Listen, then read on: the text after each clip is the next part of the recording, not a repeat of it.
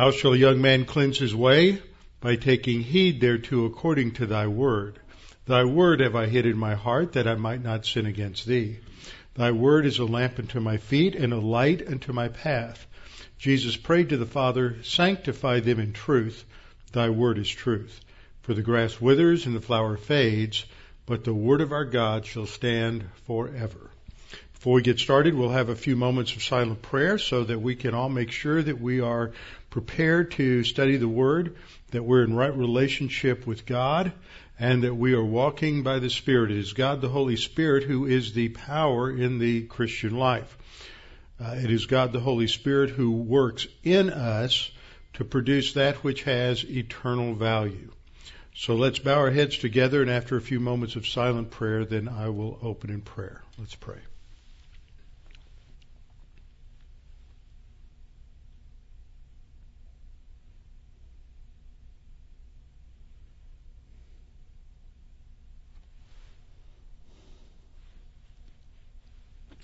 Our Father, it's a great privilege we have to come before your throne of grace and to recognize that we have access to you through the death of Jesus Christ who paid the penalty for our sin. That we come not on the basis of anything that we have done or who we are, but solely on the basis of who He is and what He did on the cross.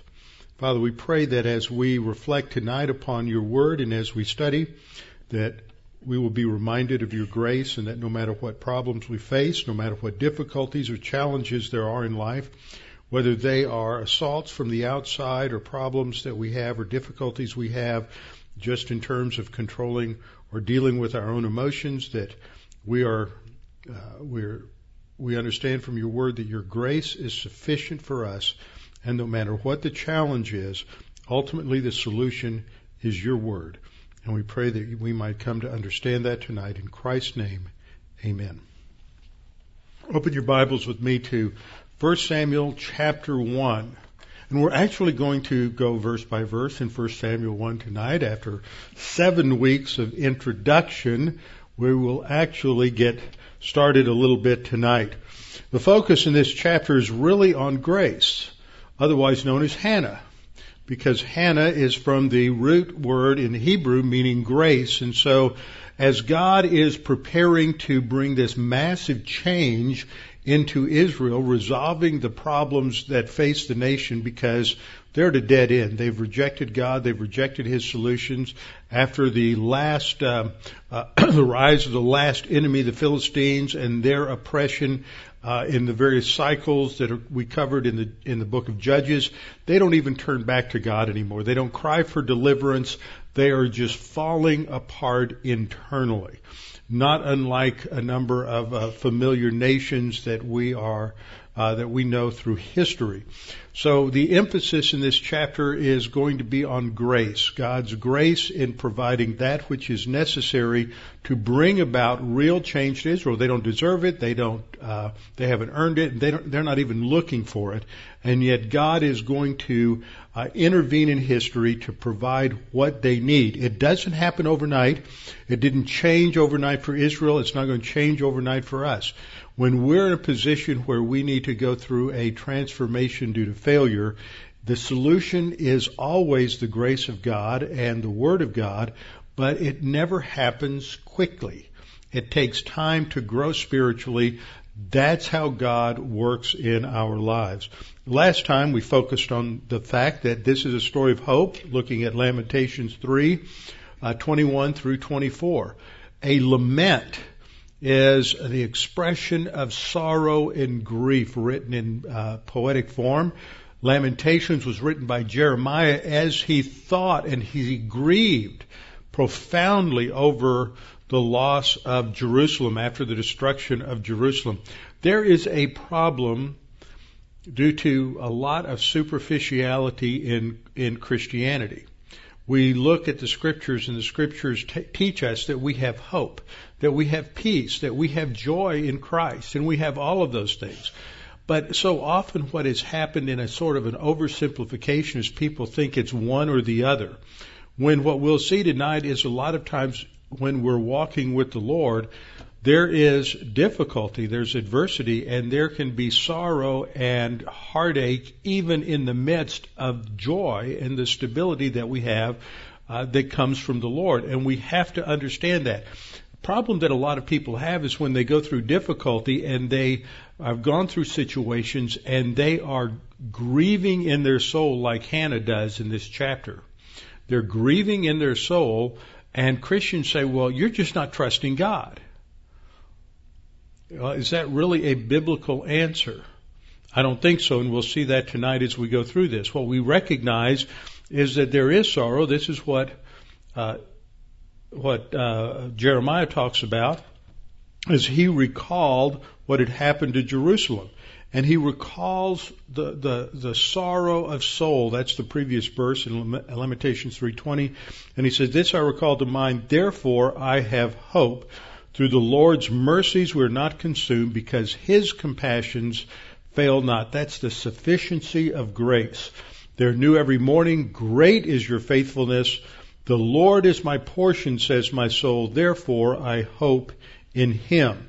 And we looked at this principle that history is his story, the outworking of God's plan. And God's plan includes adversity as well as prosperity, blessing as well as difficulty.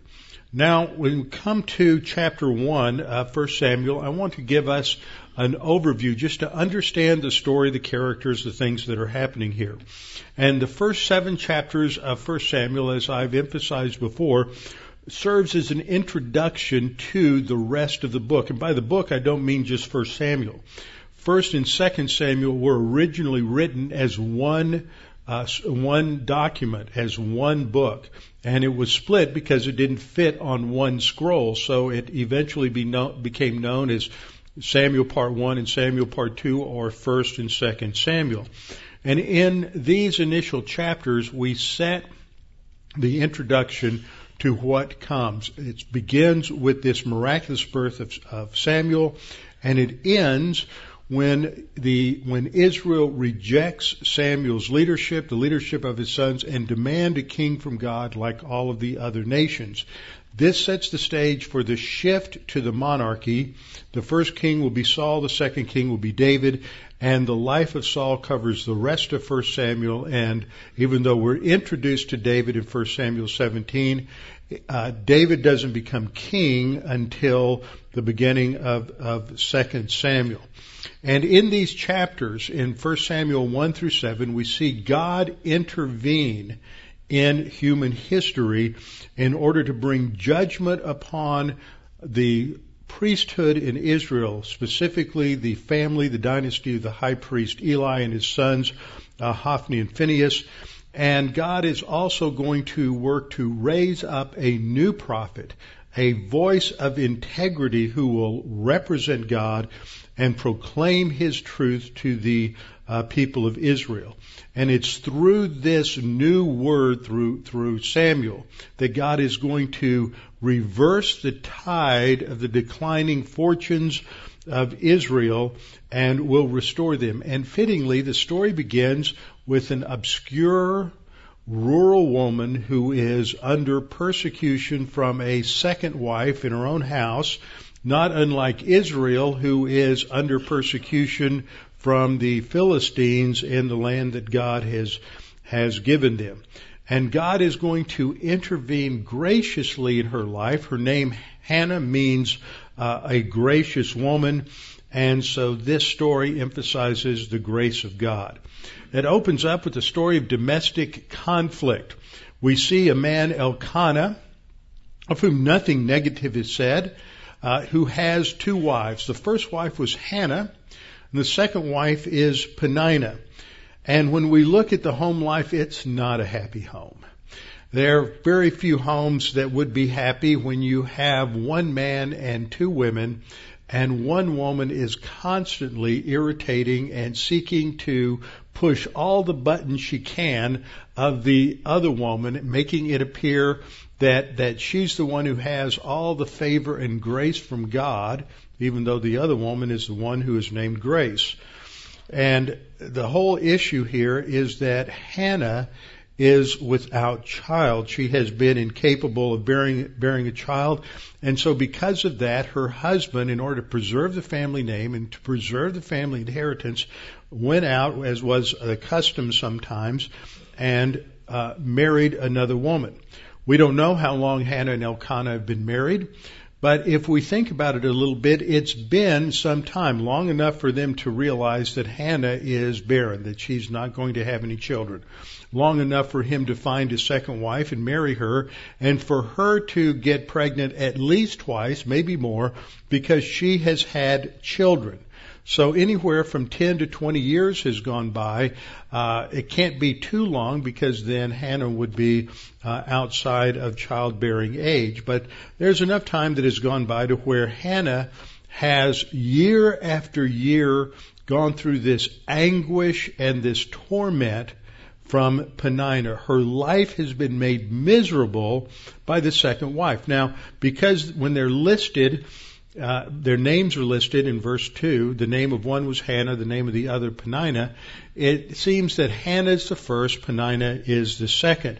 And so Hannah goes through this again and again. Not only does she not have the ability to fulfill herself within Jewish culture, the highest hope of a Jewish wife was that she would be the one who would bear the seed, the promised seed going back to Genesis 2:15, the seed of the woman.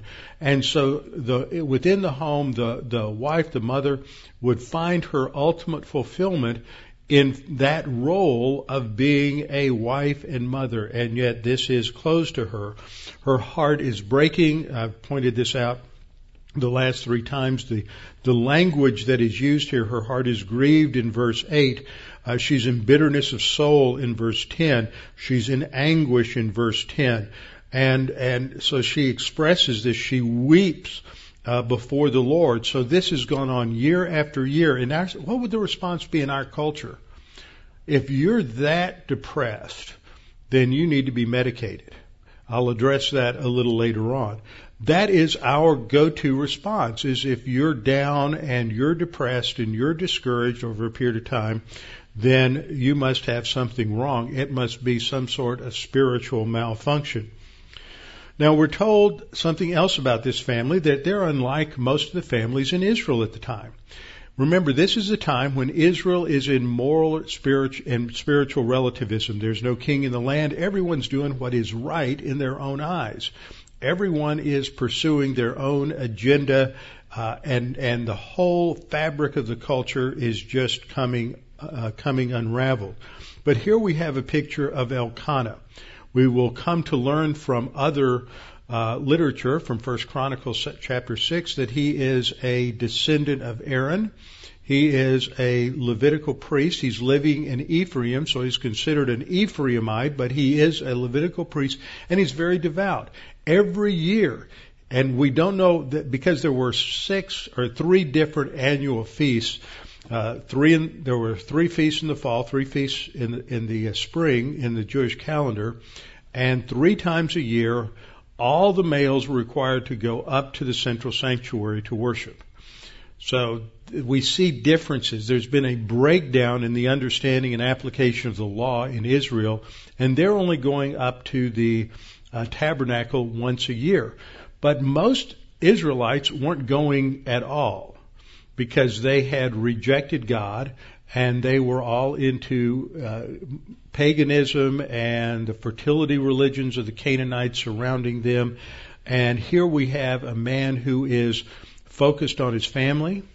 He is uh, taking them annually to have a great feast and celebration. We're not told which one it was at the tabernacle, which was about maybe 20 miles from their home.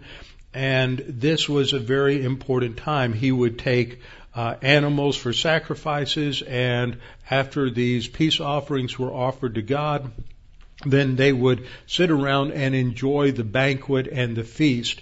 And as the years went by, and Peninnah made it more and more painful for Hannah, it came to this particular time when she's been so tormented by the insult, she just breaks down weeping. She can't even eat And as soon as everybody else is, is done, showing that she has some measure of poise and composure still, then she flees the scene and she goes to the entry to the tabernacle and she prostrates herself before uh, before God, calling upon Him to be the one to solve her problem. And that is a critical thing to, for us to understand. Elkanah is pictured as a man who's devout, as a man who's focused on spiritual things, as a man who loves his wife Hannah uh, deeply, and he seeks to do everything he can to ease her way. But he is incapable of resolving the sorrow in her soul. There's a principle there for every husband that ultimately whatever may be going on in in the uh, life of your spouse you can't be the ultimate solution. It works the other way too, wives. You can't be the ultimate solution if there's something going on in the soul of your husband. You can pray for them, but ultimately the resolution is between them and the Lord, and they have to deal with it under uh, biblical principles. So uh, Elkanah loves Hannah, takes her to the annual feast. She prostrates herself before God at the uh, at the tabernacle, and that's when we're introduced to Eli. His name's been mentioned already back in verse uh, back in verse uh, two or three rather, and he he's so spiritually dense that when he sees her praying out to God and her lips moving, he thinks she's drunk. He has no spiritual discernment or sensitivity. And remember, he's described as a corrupt, uh, apostate, and obese high priest. He is a picture of the spiritual density of the people of Israel at this particular time. While she pleads, to, pleads to, with God, she makes a vow to God that if God would grant her request to give her a son, uh, like he had to to Sarah and uh, Rebecca and Rachel, the matriarchs of Israel, then she would give that son back to the Lord in service, that he would serve the Lord all the days of his life as a Nazarite. So she's going to impose this vow upon her son. And it was then that Eli rudely interrupts her. Uh, t- he's completely misunderstood the situation, accuses her of being drunk and proceeds to run her off from the tabernacle.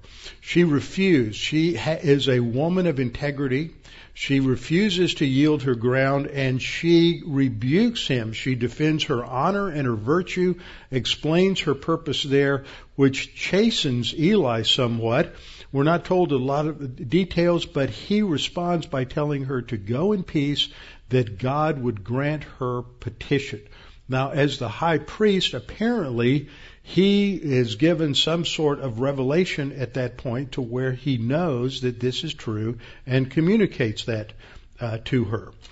Now we're told as she leaves and goes goes back to the family that they worshiped the next morning uh, at the tabernacle and then they left to go back home and in due course we're told that God answered her prayer that she conceived and then gave birth to a son naming him Shmuel which is a play on words. We'll get into that as we go forward. It's a name that means uh, that God has has heard. It, but that's not exactly what it means. It sort of sounds that way. That's why it's a pun. Its pronunciation, though, sounds like the word in Hebrew for asking. There's only one letter difference between Shmuel and Saul, and that's the M that's in the middle. And so this is an interesting little foreshadowing as um, uh, Hannah has asked for a son. Uh, she names him Shmuel because it sounds like the name for asking that she has requested this from God, and God has heard her and granted her request. And then uh, she keeps the child at home. The next year comes around. Elkanah is going to take the family up to worship at the temple again, and she doesn't want to go, refuses to go until she's weaned the child. She exhibits wisdom in that because she wants to influence this child as long as she can before she turns uh, the young boy over to uh, over to Eli. And this is going to take time. Now, Uh, there's a lot of debate and discussion to exactly how long uh, women at that time would um, would keep an infant and, and, and until they were weaned. Sometimes, usually it was around three years. It could go, I've read, as great as, as five years. But she kept him this way long enough so that she could have as much influence on him as possible, training him and preparing him for service in the uh, in the tabernacle and the influence, the negative influence of Eli uh, and his sons.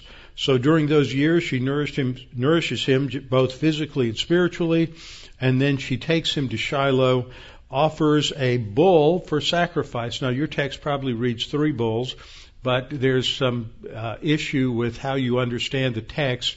It's probably the best reading is a bull of three years of age, uh, rather than three a three-year-old bull rather than three bulls.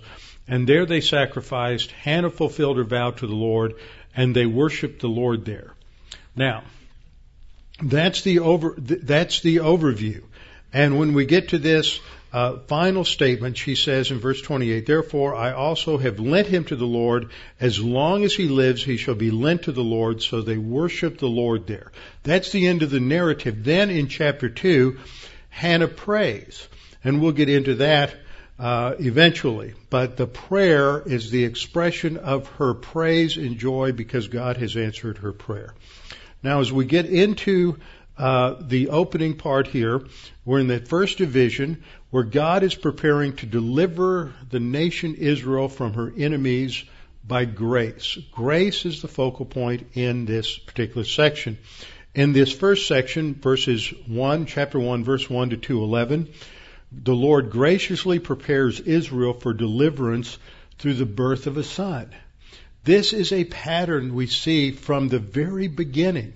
In Genesis chapter 3 verse 15 and 16, what is the promise that God makes to Eve? That it is through the seed of the woman that God will defeat the seed of the serpent. And then we come to chapter 4 verse 1 and Eve gives birth to her first son and she names him Cain from a Hebrew word mean gotten from God. She thinks that that son was the answer to that promise. And it wasn't because there's going to be more and more generations that will come down the line, but that's the first hint of a promised son that's fulfilled. Then of course we have the story of, of Abraham and God promised that uh, his wife Sarah, he and his wife Sarah would give birth to a son. And of course, this didn't happen right away. It takes time in God's plan. Everybody in our culture is in such a hurry. We go go to McDonald's, or you go to Burger King, or you go uh, to the grocery store, and you get your meal that you can cook in 10 minutes or 15 minutes, and you're done. And you want everything to happen right now.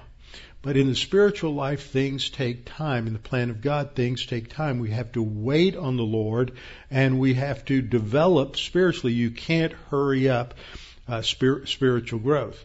Uh, some of you are gardeners. Right now is a time here in Texas when everybody's planting their tomato plants and their onions and their peppers and squash and okra and everything for the summer. And no matter what you do, it's going to take that tomato plant somewhere between 80 and 100 days before it's going to have ripe fruit. You can fertilize it, you can water it, you can go out there and do an Indian rain dance around it, you can do whatever you want to, but you can't speed it up. And you can't speed up spiritual growth either.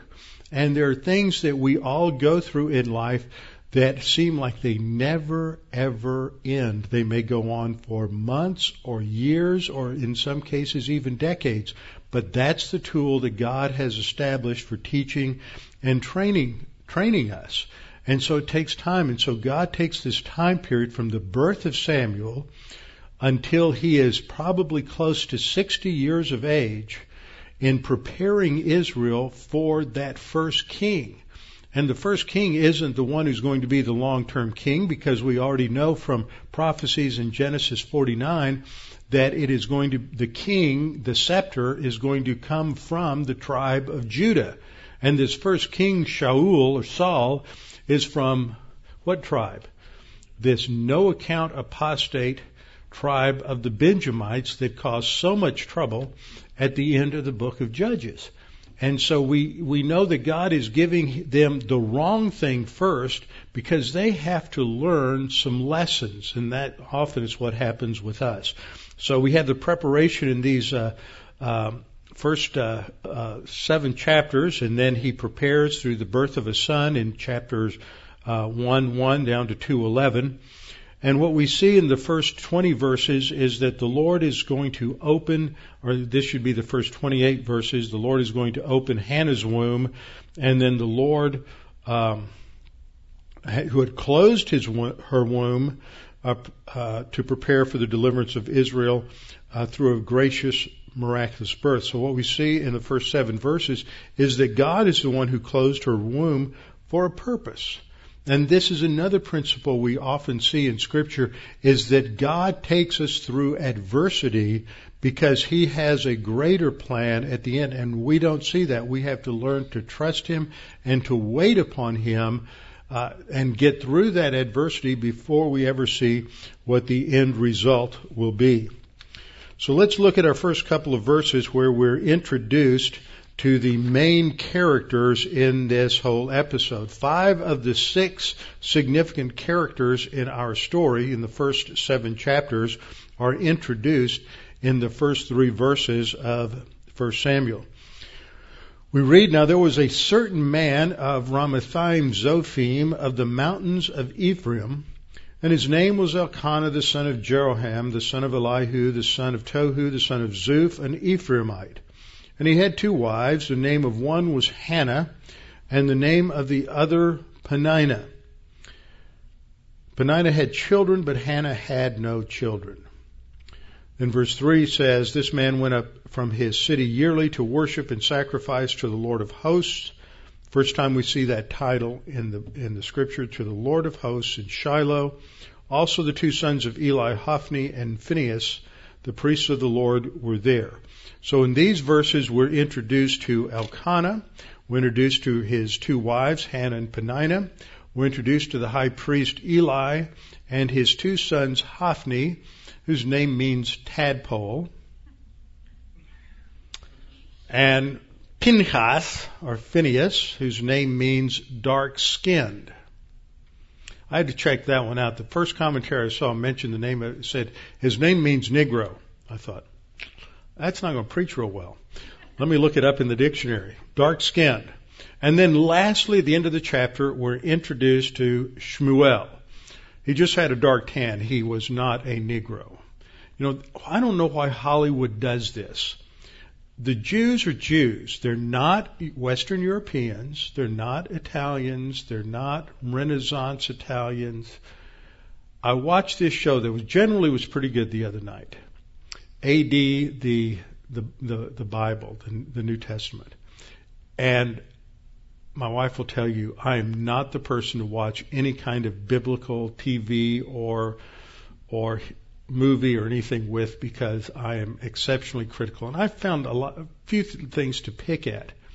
But generally, I was amazed at what a good job they did, much better than anything else I've ever I, I've ever seen. But I don't understand we haven't seen James yet, the brother of John, but John is as African, Ethiopian as he can possibly be. And so is Mary Magdalene. Now James, John's brother James, better show up looking like he's a black African because I mean things like that just drive me nuts. I, I just I just can't. But everything else was pretty good. Why they do that, I don't know. They're Jewish. You know, they're not Chinese, they're not Hispanic, they're, they're, they're, they're Jewish, although we do have a Hispanic Jesus in this. I think he's from Argentina.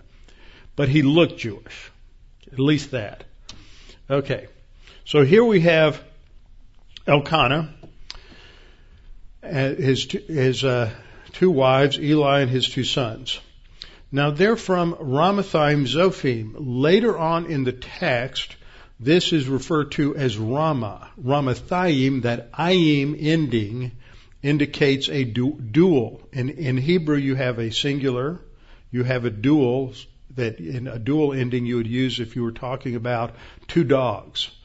Uh, and for example, Uh, you have the uh, the Nile splits into a couple of rivers, so Egypt is called Mitzrayim. It's as a dual there, dual ending, and then you have just a regular uh, plural ending.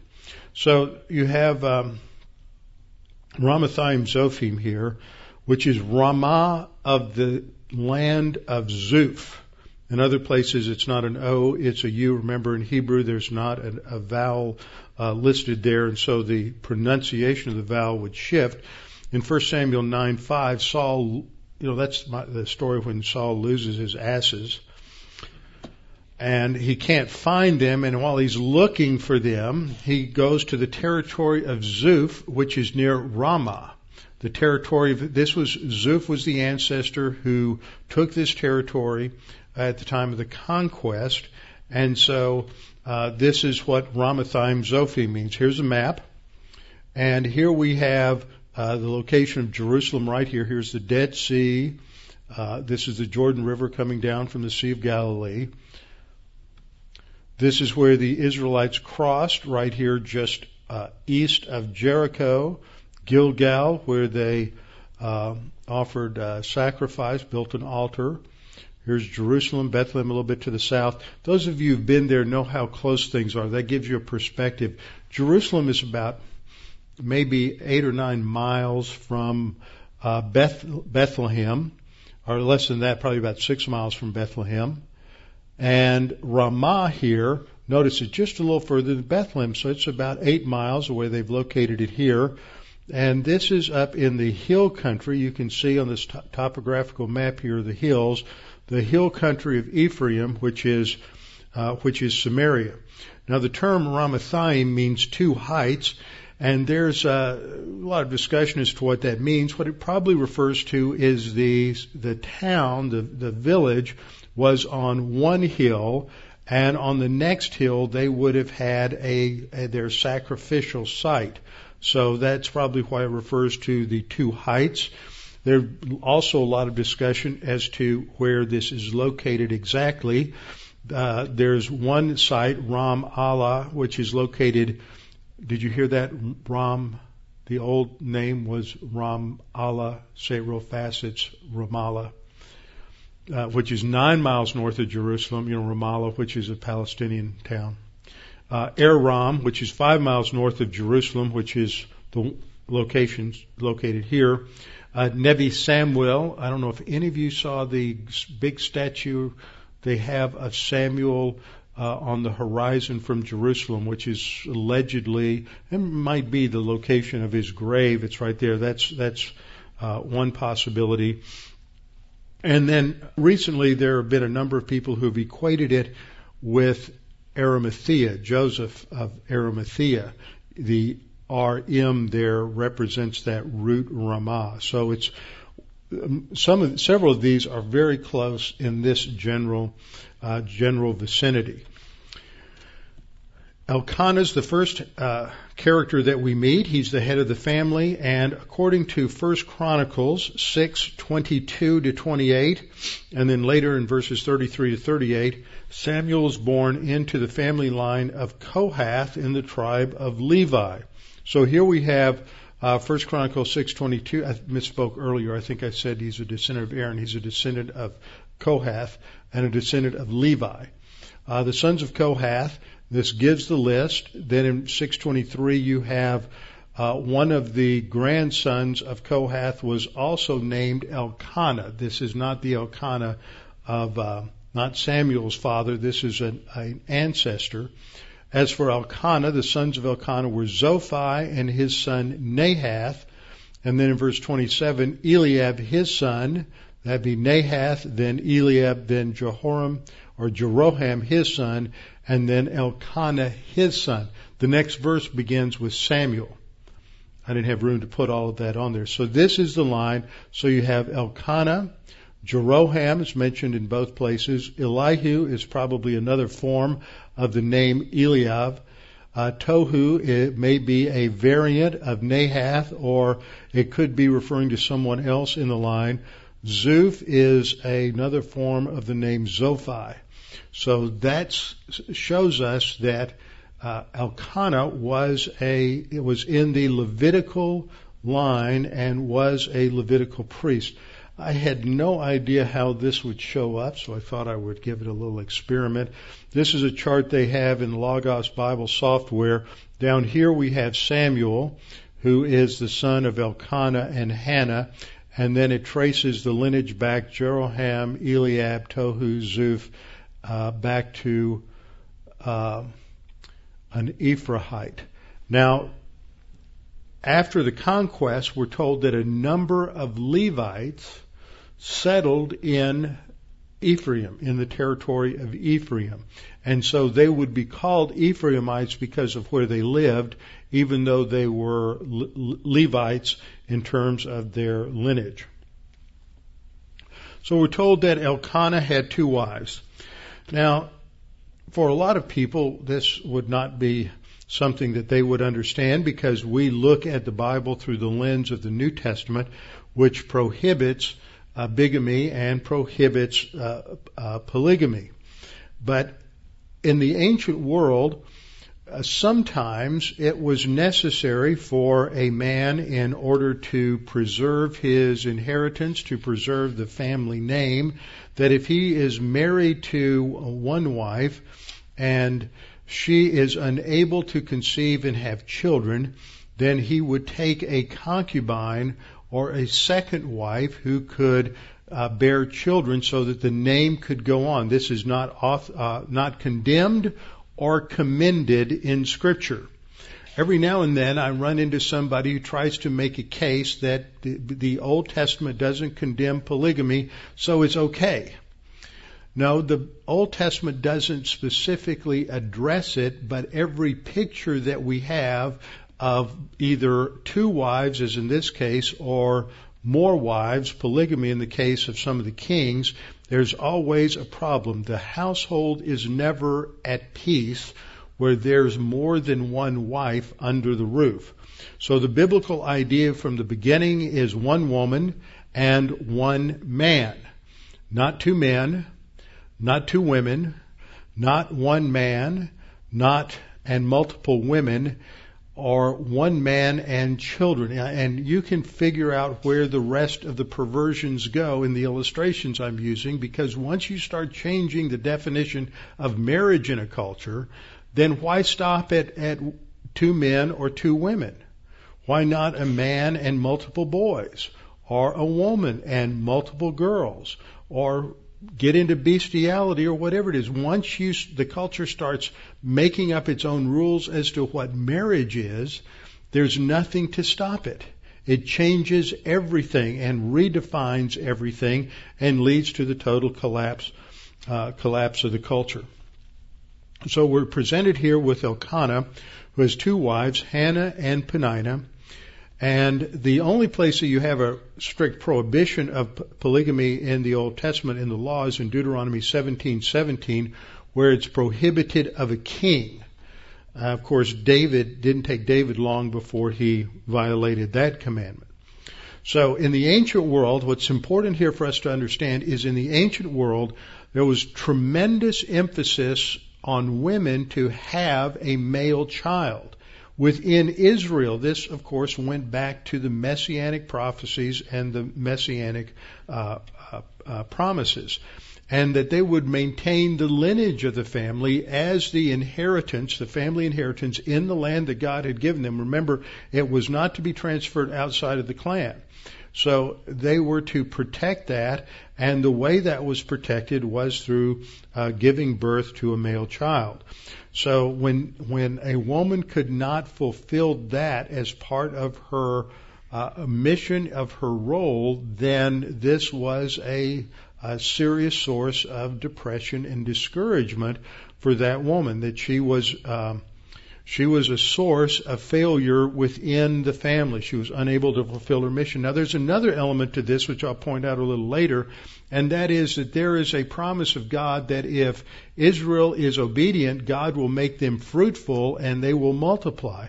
But if the nation is not uh, not obedient, then God is going to bring judgment upon them, and part of that judgment would include uh, barren women. They would not be able to give birth. So this is also a sign of spiritual failure. So when we look at Peninnah and we look at Hannah, we see that these two women also give us a bit of a picture of the conflict between the Philistines and, and Israel.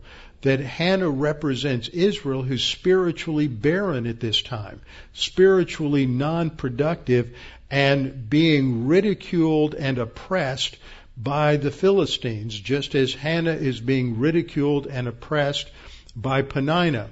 Peninnah, who is almost the illegitimate type wife, the second wife, is the one who is experiencing blessing and productivity, even though she is not the one who technically should receive that, as the Philistines are experiencing uh, success and military victory and prosperity uh, in everything that they are doing at this particular time. So it's sort of a picture in miniature of what's going on in the nation. And what we'll see is that just as God solves Hannah's problem in the in the miniature, it is that solution, Samuel, her son, who's going to provide the, the spiritual solution to the problem for for uh, Israel. Now, as we look at this, we see the second person who is Peninnah. Now, Peninnah's name means pearl. So we have Gracie and Pearlie here, and Pearlie is Hannah's rival, and the Hebrew word that translates that is the word tzara, which means in in one meaning, it has the idea of a concubine or a second wife. What's interesting is the word took on a second meaning. So if you look this one word up in the dictionary, it lists two meanings. The first is a concubine or second wife. You'll never guess what the second one is. An enemy. Doesn't that make sense? For those of you who like etymologies, that makes wonderful sense. Uh, so she is said to be Hannah's rival. Little is said about her other than she makes Hannah's life absolutely miserable. She's apparently the second wife and she has been quite fertile. She has been quite productive and she has had children. We don't know if that's three or more, but the dual is not used, so it's probably at least three children. And she takes advantage of every opportunity that she can in order to uh, make Hannah's life miserable and to let her know that she is pretty worthless as a woman. And this went on for years. So Hannah is dis- very much discouraged. Now, we see an example of how Elkanah loves Hannah in verse 5. That every year when they would, uh, when he would make an offering, he would give portions to Peninnah, his wife, and to all her sons and daughters. That tells us that there's at least, uh, probably at least three, three, probably quite a few more. But Hannah, he would give a double portion. Now, there's a lot of debate over this, and I'm not sure I've got this, the, the skill to analyze this when you realize this. Literally in the Hebrew, it says that he gave Hannah a double nose. And there's a lot of discussion as to what that means. Some people think it means a double portion. Other people means, say that it just means that he gave her the best of the offering. In either case, he is giving Hannah preference because of his love for her, because of his care for her. And we're told also at this point that the reason for this is that the Lord had closed her womb. There is a direct statement here that the reason she is barren is because of God's will. God is at work. He's doing something. This isn't just something that happens, but there is a spiritual significance behind this. And you can't extrapolate that to any family, couple, woman who is having difficulty conceiving. There are, as we'll see in a minute when I get into the doctrine of the barren woman, there are six women whose uh, barrenness is made an issue out of in Scripture. But there were many others who were barren, who could not have children. They weren't the only ones. Uh, God is making a point with them, though. And when we read here that the Lord had closed her womb, if you are a knowledgeable Jew, a knowledgeable Israelite, and you're reading the scripture, what's going to come into your mind? There's a, there's a literary reminder here that you ought to think immediately, Sarah, Rachel, Rebecca, not in that order, Sarah, Rebecca, Rachel. These were the three matriarchs Sarah, the wife of Abraham, Rebecca, the wife of Isaac, and Rachel, the wife of, of Jacob. And they each were barren until God intervened. It emphasizes the miraculous nature of the birth of Israel. And when God intervened in the lives of the, of the barren matriarchs and brought about uh, the conception of a male child, that was significant because it led to a transformation in the history of God's chosen people. And so as you read this story and you're sitting down and you're reading and you read that Hannah is barren, your mind is immediately going to uh, Sarah, Sarah, Rebecca, and Rachel. And then as you read that she gives birth to a son, you think this is what is going to transform the nation. So it's foreshadowing. Now in verse 6 we read, her rival or her enemy, however, would provoke her bitterly to irritate her because the Lord had closed her womb. So a second time, the author makes it clear to us that this is the Lord's doing. This isn't just something that happens, but this is under the providential direction of God that she un- has been unable to have a child so that God could move in a unique way in providing this deliverance for Israel. Now the word here that's translated uh, provoke and also to irritate is from the root uh, root word karas. In one place you have a verb, in another place it, it's a noun, but it's used to emphasize the, this this the reality of her emotional state. The root meaning of kaas is to be vexed or to be uh, indignant or angry or grieved or provoked to anger. She is in emotional distress. Now, how long does this go on? Look at verse 7. So it was year by year when she went up to the house of the Lord. This is a constant problem in her life. There are a lot of folks who have pro- problems with depression, with discouragement, with difficulties in life, and it seems like they just go on and on and God never hears. Well, you're not the first. Hannah went through this same thing. God takes us through these kinds of situations to teach us to focus on Him. And what we see in Hannah's spiritual life is that she has a tenacious faith. She is not going to be uh, like like others in her culture and turn to the fertility gods and goddesses to solve her problem. She keeps focused on the fact that it will be God and God alone, the God of Abraham, Isaac, and Jacob, who will solve her problem. Now, as we look at this t- and think about it a little more, there's another interesting word that shows up in here, and that's a Hebrew word, ra'am, which means that has the idea that she is is brought low. She is just uh, uh, treated in, in such an oppressive manner. What's interesting is that word is a, kind of a homophone and shows up. Uh, the, the the word has two meanings. It's two different words actually. They're spelled the same with two different meanings and it shows up as thunder in 1 Samuel chapter 2:10 where it talks about the adversaries of the Lord shall be broken in pieces from heaven he will thunder against them. And so there's a play on words between this verse and 1 Samuel 2:10 emphasizing the fact that it is the thunder of God that destroys his enemies that will vanquish her oppression and and her uh, anger. That's first, first uh, Samuel 2:10. But another thing we need to recognize as we look at uh, this kind of a situation is that this kind of discouragement is not unusual in the scriptures, and we'll look at that as we look at Hannah. So we've looked at Elkanah, we've looked at Peninnah, now we're going to look at Hannah a little bit. Hannah's pictured as a devout woman. She's focused on the Lord. She is spiritually astute, even though she is not schooled or trained in the scriptures. She is focused though upon the Lord and that He's the one and the only one who can solve her problems. Notice these things about Hannah. Hannah goes up to the tabernacle to seek a solution to the problem. There's not another woman mentioned in the Old Testament that goes up to the tabernacle or the temple for any reason.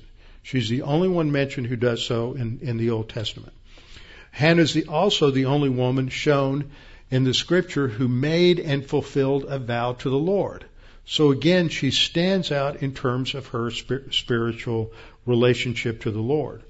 She's the only woman in the Old Testament who is specifically said to pray. Palal is a Hebrew verb. She's the only one who's specifically said to pray. Others worship the Lord or they praise the Lord, but she's the only one who is specifically said to pray to the Lord.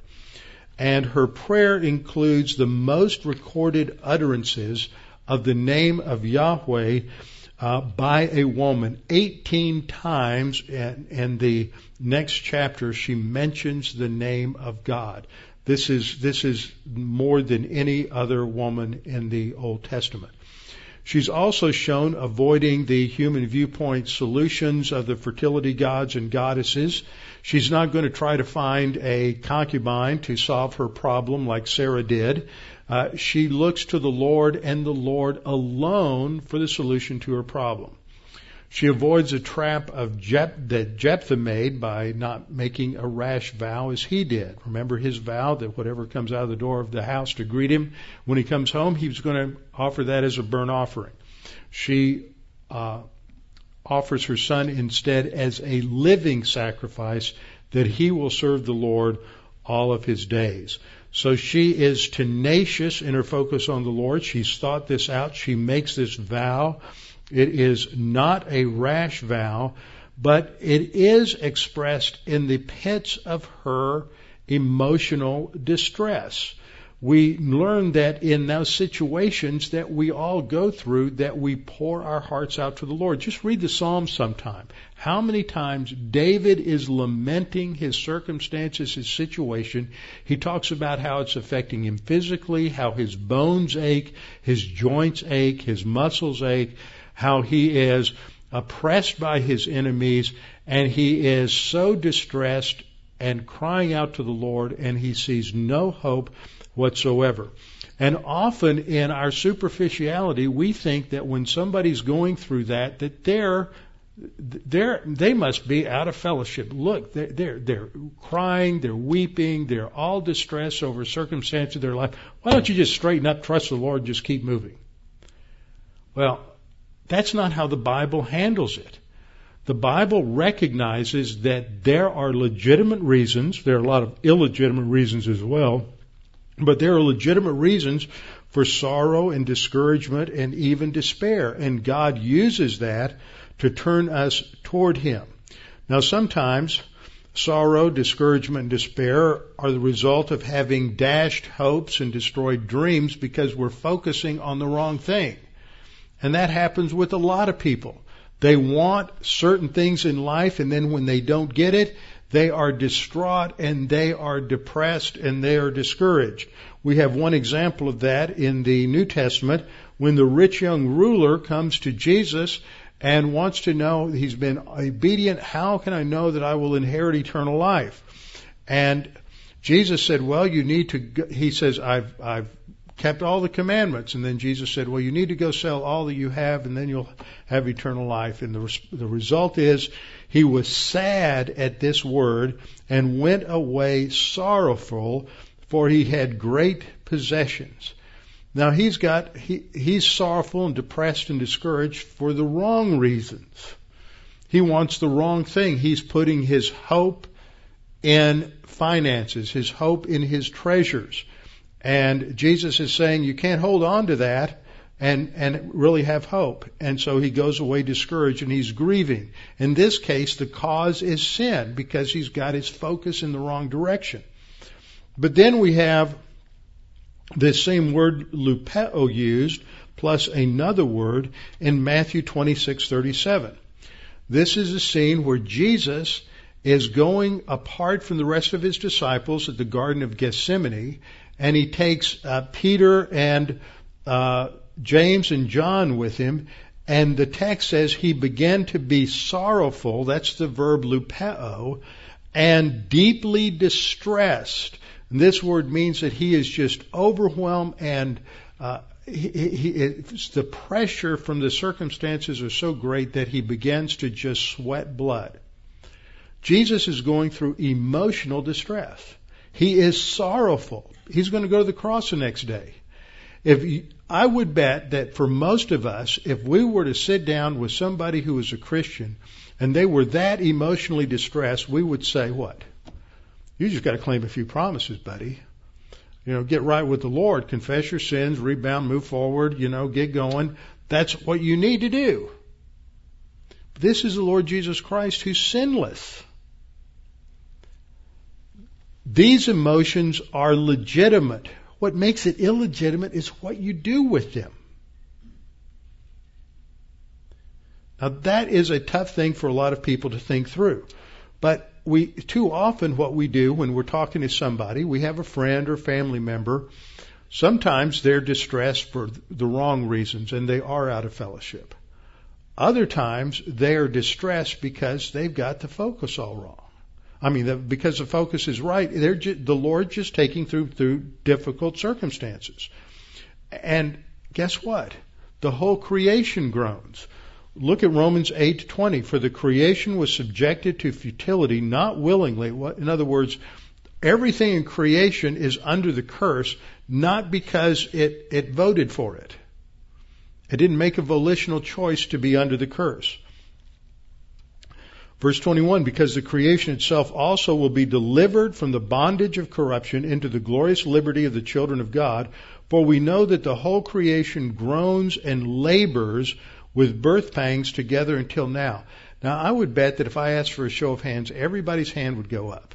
That sometimes it's just pretty miserable living in this world. That's why it's called the vale of tears. It can be pretty horrible dealing with a bunch of rotten sinners who are both your next door neighbors, your children, your parents, and your government. Makes life pretty hard. That's what we're dealing with here. Not only that, Paul goes on to say, but we also who have the first fruits of the Spirit, even we ourselves groan. This is a term for expressing your misery over looking at life. Groan within ourselves. We get discouraged eagerly waiting for the adoption, the redemption of our body. Paul uses the same term in 2 Corinthians 5, 2 through 4. For in this we groan. Now, Paul's not out of fellowship. Paul's not sinning. He's in this we groan, earnestly desiring to be clothed with our habitation, which is from heaven. And what he means in this, in this mortal body, we groan. Life is tough sometimes. Sometimes it's discouraging, but that in and of itself isn't necessarily wrong. And uh, and then he goes on to say, if indeed having been clothed, we shall not be found naked, for we who are in this tent groan, being burdened, not because we want to be unclothed, but further clothed, that mortality may be swallowed up by life. So just a couple of things I want to point out that people need to think about when they think about this issue of their own emotions and maybe struggling with sorrows and failures in life.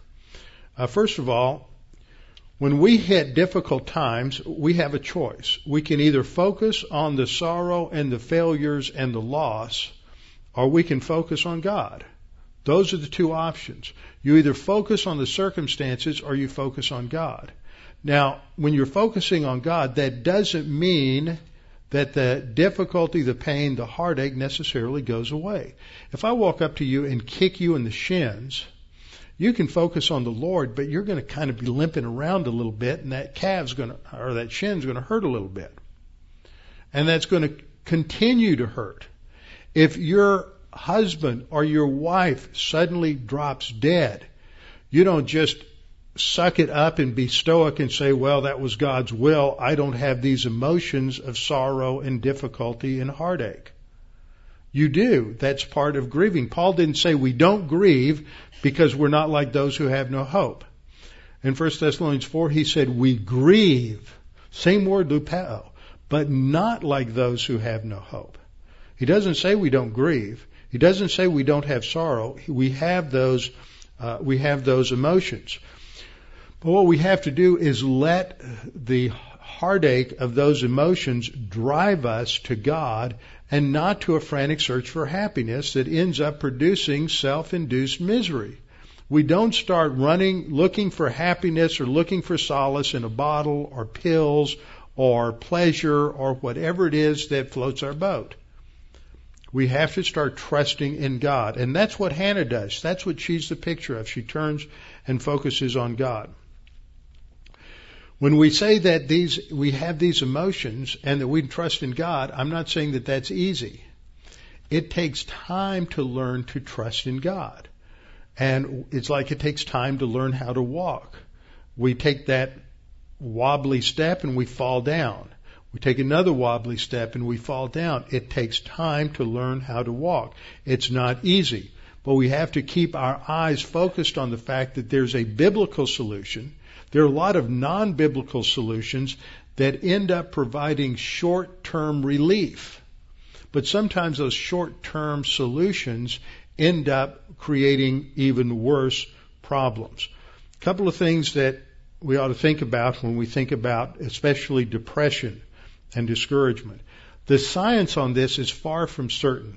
If you read through the literature, read through the literature that is out there, you can go on the internet, you can look around, and you can probably find a couple of articles. There was one I was looking at this afternoon from Johns Hopkins. It came out last year that depression is is um, overprescribed and it's um, overdiagnosed. That Americans go go to a counselor, a psychiatrist, and the first thing is you're you're depressed. Many counselors, many psychiatrists think that if you go two weeks, more than two weeks after the loss of a friend or a loved one in death, then you, you're clinically depressed.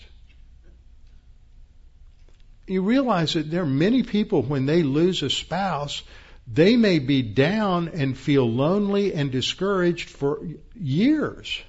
That's not wrong if they're dealing with it biblically because we've lost someone that is near to us and dear to us, and we don't just act like, well, that really didn't matter. That doesn't mean we don't have joy. Jesus is in the Garden of Gethsemane in deep sorrow and profound uh, oppression, and he never loses his joy. See, we want to say you're either joyful and happy or you're depressed, which has got to be sinful because if you're a believer, you've got to be joyful. What the Bible depicts is that both are true.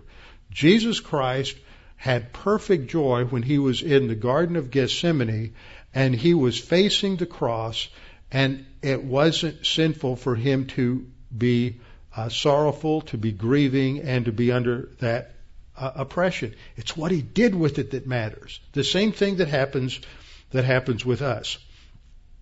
Sometimes when we go through these situations, it can be profound and long lasting, but we don't turn inward and just say, woe is me, and throw our own little pity party. That's the wrong way to do it. We claim promises, we keep moving forward, we keep our focus on the Lord, and as time goes by, then the Lord is going to provide the healing for those uh, situations. The quick fix that we often hear today in our society is that we need to go on uh, Prozac or Zoloft or some other antidepressant. There was a fascinating book that is out of print now that came out in the 90s called uh, Toxic Psychiatry, written by a New York uh, psychiatrist. And he presented the case that still needs to be debated and investigated that the problem when you're on these antidepressants is it rewires your brain.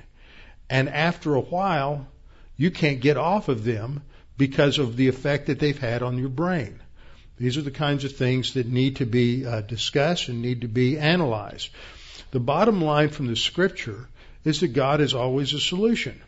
Now, I'm not making a medical diagnosis here. I'm not a doctor. I am, as they used to call pastors, they, they, they called us a doctor of the soul. And see, these are soul problems for the most part. They're not biochemical problems. Now, there's always this debate in modern literature what came first, the chicken or the egg? What came first, the depression or the chemical change? I think what comes first is the depression. It's the sin nature response. You keep living in carnality, it's going to have a, a an impact on your biochemical makeup. Uh, when you take drugs, in a lot of cases, that's going to change your biochemical structure and make it more difficult. Now, that's dealing with issues related to depression. There are other things such as um, uh, where I think the jury is out. I, I, often consult and have talked with Martin Bobgan, who we had speak here uh, several years ago, and he said the areas of, of schizophrenia and the areas of bipolar that the jury is still out as to whether or not there's a biochemical cause, I mean a, a root cause, physiological cause uh, for these conditions. But other conditions that are often treated as as uh, that need to be treated medically need to be treated in terms of, of spiritual truth. We all grieve and sorrow at times. That's not a sin in and of itself. It might be, it might not be. But the issue, whenever we have these kinds of emotions, is to turn to the Word of God. The Bible is always sufficient, but it's not a magic pill. It's not a placebo, and it's not going to solve your problems in five minutes. It may take, it may have taken decades for those problems to develop, and it may take decades for those problems to be resolved as you apply the Word.